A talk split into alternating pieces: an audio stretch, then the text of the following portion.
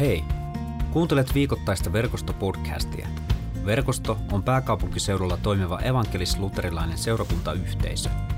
Podcast on kuunneltavissa Spotifyssa, SoundCloudissa ja Apple Podcastissa sekä katsottavissa YouTubessa. Lisää tietoa verkostosta löydät osoitteesta verkosto.net. Hyviä kuunteluhetkiä.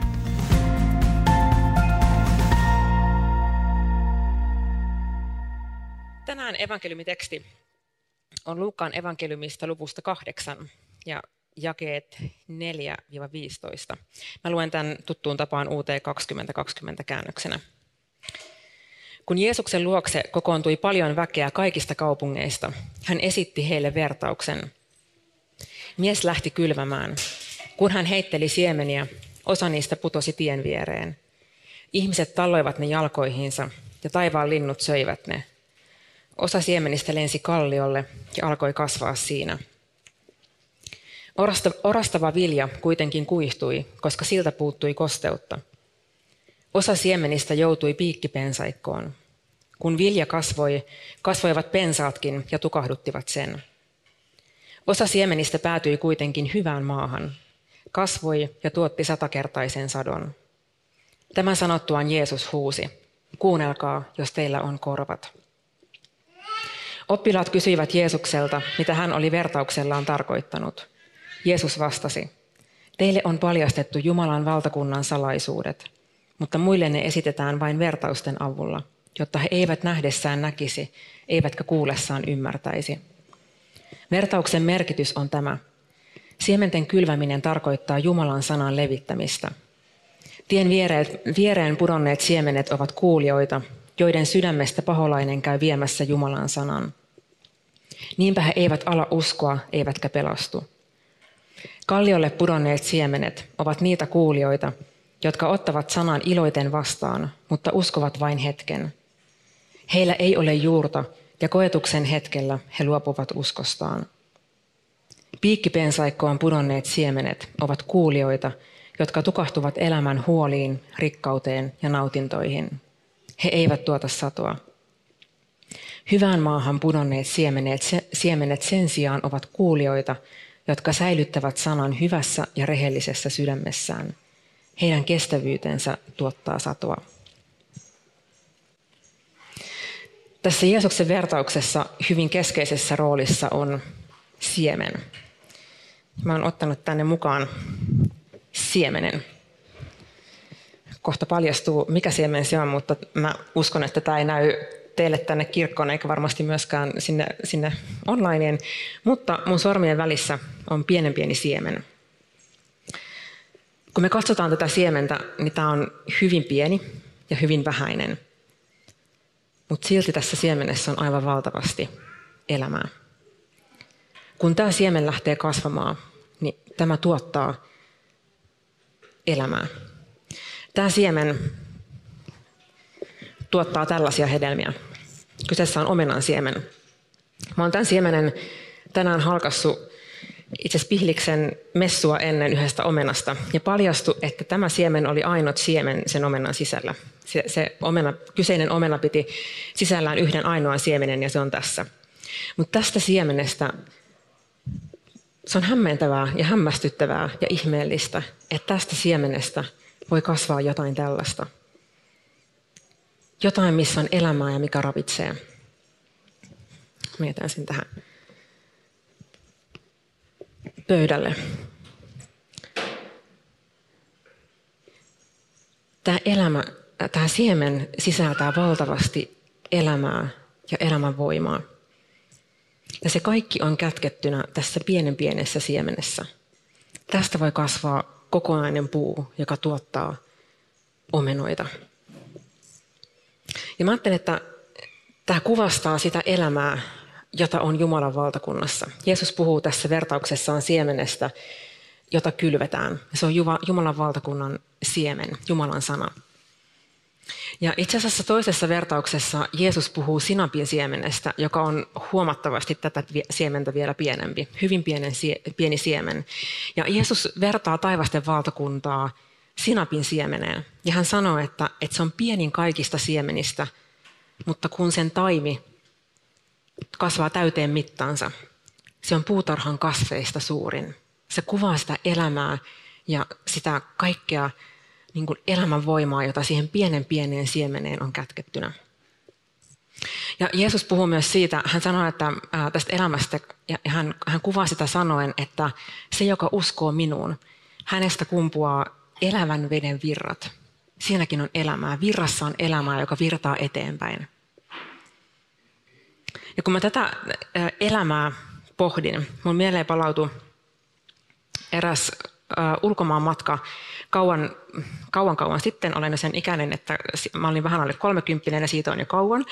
Ja tota, mä oon ehkä jakanut tämän joskus, joskus tota jossain puheessa, mutta mä olin siis Etelän lomalla ja mä olin ennen sitä lomaa kertonut mun silloiselle työkaverille, että mä oon menossa tällaiseen maahan, jossa on hyviä snorklausmaastoja. Ja välittömästi kun hän kuuli sen, niin hän sanoi, että, että Riikka muista, sun täytyy mennä snorklaamaan, jos sä saat mahdollisuuden. Ja mä olin vähän sillä en mä, vähän niin kuin vastahakoinen oli sillä, että no joo, kyllä kiitti vinkistä, että voin ehkä mennä. Mutta mä en ehkä ollut riittävän vakuuttunut, koska tämä mun työkaveri ää, vei mut parin sadan metrin päässä olevaan sukellusliikkeeseen. Ja hän sanoi, että sun täytyy hankkia snorklausvarusteet, että usko mua, sun täytyy tehdä se. Mä hankin snorklausvarusteet ja tota, lähdin matkalle. Ja sitten päädyin tämmöiselle turistien veneretkelle, jossa oli mahdollisuus mennä snorklaamaan. Ja mä olin siinä veneessä ja vähän mietin, että no jaksaanko mennä ja jäisinkö vaan tähän ottamaan aurinkoa ja nauttimaan vaan päivästä. Että, että, että niin kuin vähän semmoinen, että, että en nyt ole ihan varma, että viittiinkö mennä. Mutta sitten mä tajusin, että mä en kehtaa tulla takaisin sieltä lomalta ja todeta mun työkaverille, että mä en snorklannut, kun hän niin, kuin niin mua kehotti siihen. Ja no sitten mä niin päätin, että okei, mennään. Ja, ja mä oon siinä vedessä ja katselen sitä kaunista ympäristöä siinä veden pinnalla. Laitan ne snorkkeli sen maskin päälle ja laitan pään veden pinnan alle. Ja siitä avautuu jotain aivan käsittämätöntä. Aivan mieletön maailma. Siis niin kuin siellä on kaiken väristä korallia, kaiken väristä, värisiä kaloja, kaike, kaikenlaisia kasveja. Ja siis niin, kuin niin käsittämätön maailma, jonka olemassaolosta mä toki, toki olin tiennyt monen luontodokumentin ja, ja lehtikuvien välityksellä. Mulla ei ollut mitään käsitystä, miten hieno se on, kun sä itse katselet sitä ihan muutaman metrin päästä. Mä nostan pääni ylös siitä vedestä ja, ja mun kaveri oli jäänyt veneeseen. Hänkään ei ollut kauhean tota, suurella innolla menossa snorklaamaan. Ja mä en voinut mitään muuta kuin huutaa mun kaverille, että sun täytyy tulla tänne. Nyt sun täytyy tulla tänne snorklaamaan. Ja, hänellä oli sama reaktio kuin mulla aluksi, että no en mä nyt ole ihan varma ja viitsinkö. Ja mä sanoin, että ei kun sun on pakko nyt tuu tänne. Ja, ja sama tapahtui hänelle. Hän tavallisesti pisti pää veden pinnan alle ja kokonainen täysin käsittämätön maailma avautuu hänen eteensä. Ja, ja sä vaan katselet sitä ja hämmästelet sitä elämää ja kauneutta ja monipuolisuutta, jota siellä on. Ja mä ajattelen, että Jumalan valtakunta on jotain tällaista. Se on jotain niin kaunista. Se on niin täynnä elämää. Se on niin monipuolista, että se on aivan ihmeellistä.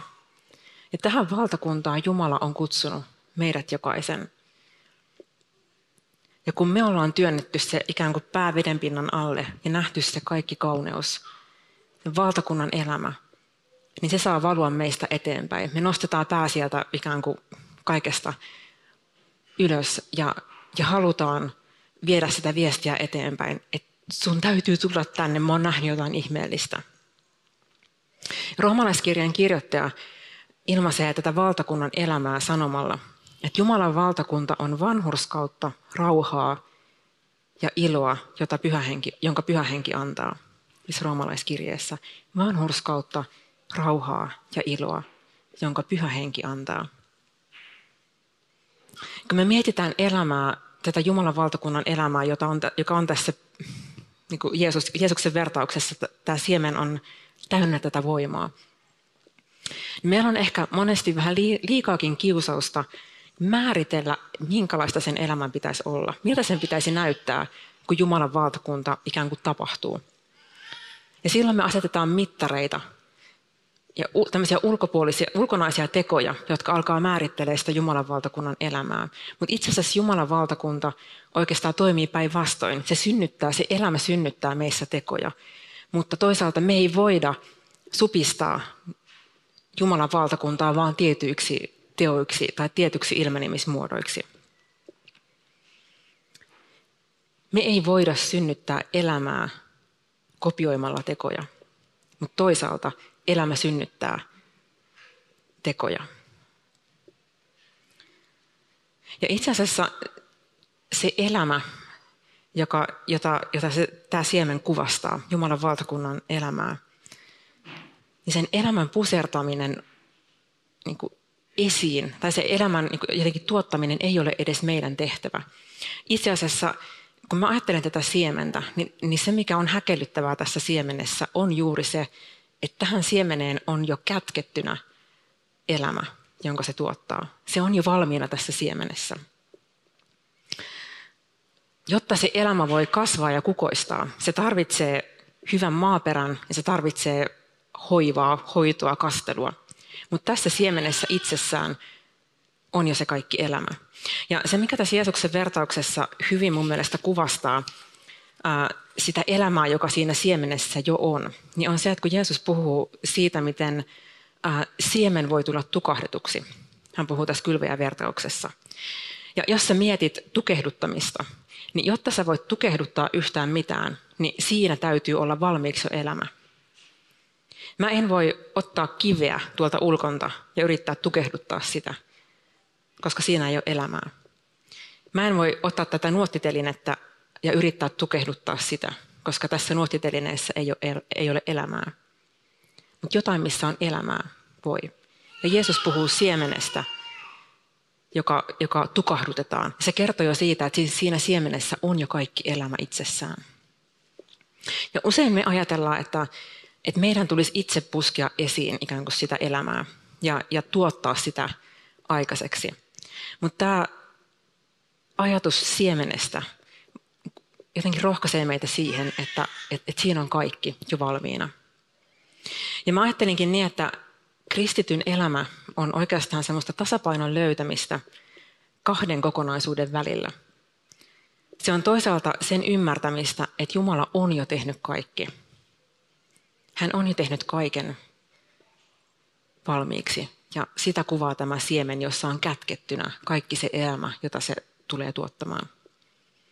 Mutta toisaalta, jotta se elämä voi siemenestä tulla esiin, se tarvitsee hyvän maaperän ja se tarvitsee kastelua, hoitamista.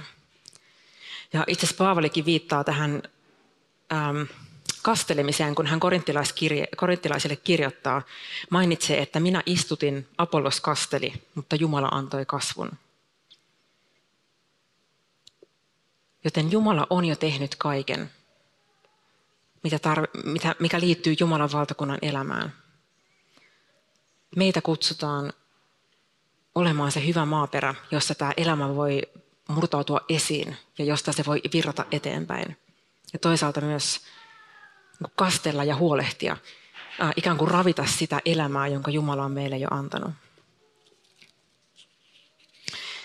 Ja se näyttää hyvin erilaisilta, erilaiselta erilaisissa ihmisissä. Ja, ja se voi myös olla, että samassa ihmisessä se Jumalan valtakunnan elämä pukeutuu erilaisiin muotoihin eri elämän aikoina. Yhdelle Jumalan valtakunnan elämä voi, ähm, voi näyttäytyä se että, se, että me saadaan olla yhteydessä Jumalaan. Se voi näyttäytyä vaikka sellaisessa muodossa, että, että sä hiljaisuudessa kohtaat Jumalan. Toiselle se voi olla sitä, että sä nautit ylistyksestä ja, ja oot jopa niin kuin sun koko keholla, kehollasi läsnä siinä, siinä ylistyksen hetkessä. Toiselle se voi olla rukousta, joka on sanotettu ääneen. Kolmannelle se voi olla rukousta, joka on pelkkää huokausta Jumalan puoleen. Ja mä ajattelen myös, että kun me ollaan yhteisönä koolla, niin Jumalan elämä meissä saa erilaisia muotoja.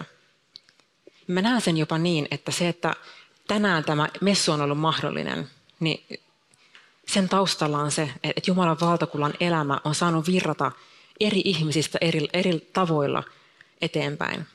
Yhdessä se on virrannut niin, että me ollaan saatu kuulla kaunista, ihanaa Jumalan ylistystä ja musisointia, taitavaa, taitavaa musiikin lahjaa. Toisessa se on virrannut esiin niin, että, että me saadaan kohdata, joku toivottaa meidät tervetulleeksi. Yhdessä ihmisessä se on voinut virrata esiin sillä tavalla, että me saadaan ähm, tulla valmiiksi valmistettuun messuun, jossa kynttilät palaa ja, ja ehtoollinen on katettu. Jopa niin tässä meidän messussa ja meidän yhteisössä se Jumalan valtakunnan elämä saa monia erilaisia muotoja. Ja se toimii eri tavalla ja ikään kuin synnyttää meissä erinäköistä elämää jatkuvasti. Ja mä ajattelen, että sitä se, tämä, tämä tota niin, veden pinnan alla oleva maailman moninaisuus ja värikkyys kuvastaa tosi hyvin. Ja olisi ehkä kiusaus antaa sellainen valmis lista siitä, että, että mitä sen elämän, tämän Jumalan valtakunnan elämän vaaliminen tarkoittaa käytännössä. Mutta mä ajattelen, että sekin näyttää hyvin monenaiselta meidän jokaisen elämässä ja eri, eri ihmisten elämissä. Se lista on hyvin pitkä. Se voi olla Jumalan sana, jolla hän meitä kohtaa ja, ja puhuttelee ja ravitsee. Se voi olla sakramentit, se, että me tullaan ehtoolliselle ja tullaan muistutetuksi Jeesuksen sovitustyöstä. Se voi olla se, että me tullaan ylipäätänsä yhteen ja tullaan rohkaistuksi toinen toisestamme. Se voi olla rukousta, hiljaisuutta, ylistystä, virsiä, podcastia, kirjoja, taidetta, luontoa, mitä ikinä se onkaan. On niin paljon erilaisia tapoja, joilla me voidaan olla ravitsemassa sitä, minkä Jumala on meihin istuttanut. Ja mä ajattelen, että Jumala kutsuu meitä tulemaan hänen eteensä ja kysymään, että, että, että Jumala, mikä on mun elämässä tällä hetkellä? Mitkä voi olla niitä tapoja, joilla mä voin olla vaalimassa ja ikään kuin kastelemassa sitä siementä, Jumalan valtakunnan siementä, joka on muhun istutettu. Mitä se tarkoittaa mun elämässä juuri tällä hetkellä? Veli Laurentius oli, oli tota, mies, joka eli 1600-luvulla lähellä Pariisia. Hän, hän työskenteli äh, luostarissa, luostarin keittiössä kokkina. Hän oli löytänyt tavan omaan elämäänsä, jolla hän ravitsi sitä siementä, jonka Jumala oli hänen istuttanut. Sanotaan nimittäin, että, että hänellä oli tapana hänen työnsä keskellä, siinä kun hän tiskaa astioita ja tekee ruokaa ja mitä ikinä hän siellä teki, niin hänellä oli tapa ylistää itsekseen Jumalaa ja rukoilla ja suunnata katseensa ja ajatuksensa Jumalaa siinä oman työnsä touhussa. Ja kävi itse asiassa niin, että kerrotaan, että tämä Laurenti, veli Laurentiuksen elämä Jumalassa, se, se miten se elämä alkoi murtautua hänestä esiin ja näkyä hänessä, niin se sai aikaa sen, että, että monet ihmiset alkoi valua sinne keittiöön kohtaamaan veli Laurentiusta, joka oli täynnä Jumalan elämää. Ja, ja sanotaan, että, että hänen luonaan kävi paitsi tavallisia ihan siis niin kuin ihmisiä, niin, niin jopa siis tämmöisiä niin kuin vaikutusvaltaisia henkilöitä. Ja itse asiassa nämä munkitkin, jotka oli siellä luostarissa, kävi kohtaamassa veli Laurentiusta, koska hänessä oli niin paljon murtautunut esiin sitä Jumalan valtakunnan elämää. Ja tässä siemenessä on se elämä. Siihen on kätkettynä se elämän voima. Ja yhtä lailla se siemen, joka meihin on laitettu Jumalan valtakunnan lapsina, siinä on itsessään, valtakunnassa itsessään, on valtavasti elämää. Ja meitä kutsutaan kysymään, että mikä, mitkä on niitä tapoja, joilla mä voin olla ikään kuin vahvistamassa sitä, sitä elämän kasvua niin, että se elämä, joka, jonka Jumala on jo antanut, saa murtautua mussa esiin ja, ja siitä eteenpäin. Ja toisaalta, mitkä on niitä asioita äh, mun elämässä, jotka estää sen elämän esiintuloa. Ja pyytää Jumalaa, me voidaan kutsua Jumalaa ikään kuin siihen tähän prosessiin mukaan ja pyytää häntä auttaa meitä huomaamaan, mitkä ne asiat on ja tuomaan ne hänelle. Tässä, kun me katsotaan tätä yhtä siementä, me herkästi nähdään vaan se yksi siemen. Ja mä kuullutkin hienon vertauksen siitä, että kun me katsotaan omenaa, vaikkapa tätä omenaa tässä ja katsotaan tätä siementä, niin se kysymys, mitä me kysytään, on herkästi se, että montako siementä tässä yhdessä omenassa on. Siinä omenassa, jonka mä tänään halkasin aamulla, niin siinä ei ollut mitään muuta kuin tämä yksi pieni siemen. Lainausmerkeissä vain se yksi siemen. Mutta on sanottu, että meidän kysymys on väärä. Sen sijaan, että me kysytään, että montako siementä tässä yhdessä omenassa on, niin meidän tulisi kysyä, että montako omenaa tässä yhdessä siemenessä on. Montako omenaa on tässä yhdessä ainoassa siemenessä. Ja kun me ruvetaan miettimään, kun tämä siemen putoaa hyvään maaperään, jota kastellaan ja varjellaan, siitä kasvaa puu, jossa on monta omenaa. Ja kun ne omenat, niiden, niissä olevat siemenet taas laitetaan hyvään maaperään ja niitä ravitaan ja kastellaan, saa tuottaa uuden puun. Niin itse asiassa tässä yhdessä pienessä siemenessä on lukematon määrä omenoita. Ja mä ajattelen, että siinä on jotain, mikä todella hyvin kuvastaa Jumalan valtakuntaa. Ei niin, että se elämä olisi jotenkin meidän puristamaa ja meidän aikaansaamaa. Se on tässä siemenessä. Se on Jumalan valtakunnan Jumalan valtakunnassa ja hän on istuttanut Jumalan valtakunnan niin kuin meihin sisälle ja hän on kutsunut meidät siihen valtakuntaan. Ja se on täynnä elämää. Rukoillaan. Kiitos Isä elämästä. Kiitos siitä, että valtakunta on niin täynnä elämää. Kiitetään siitä, Isä, että sä oot kutsunut meidät sun valtakuntaasi. Ja sun elämä saa virrata meissä ja meistä eteenpäin.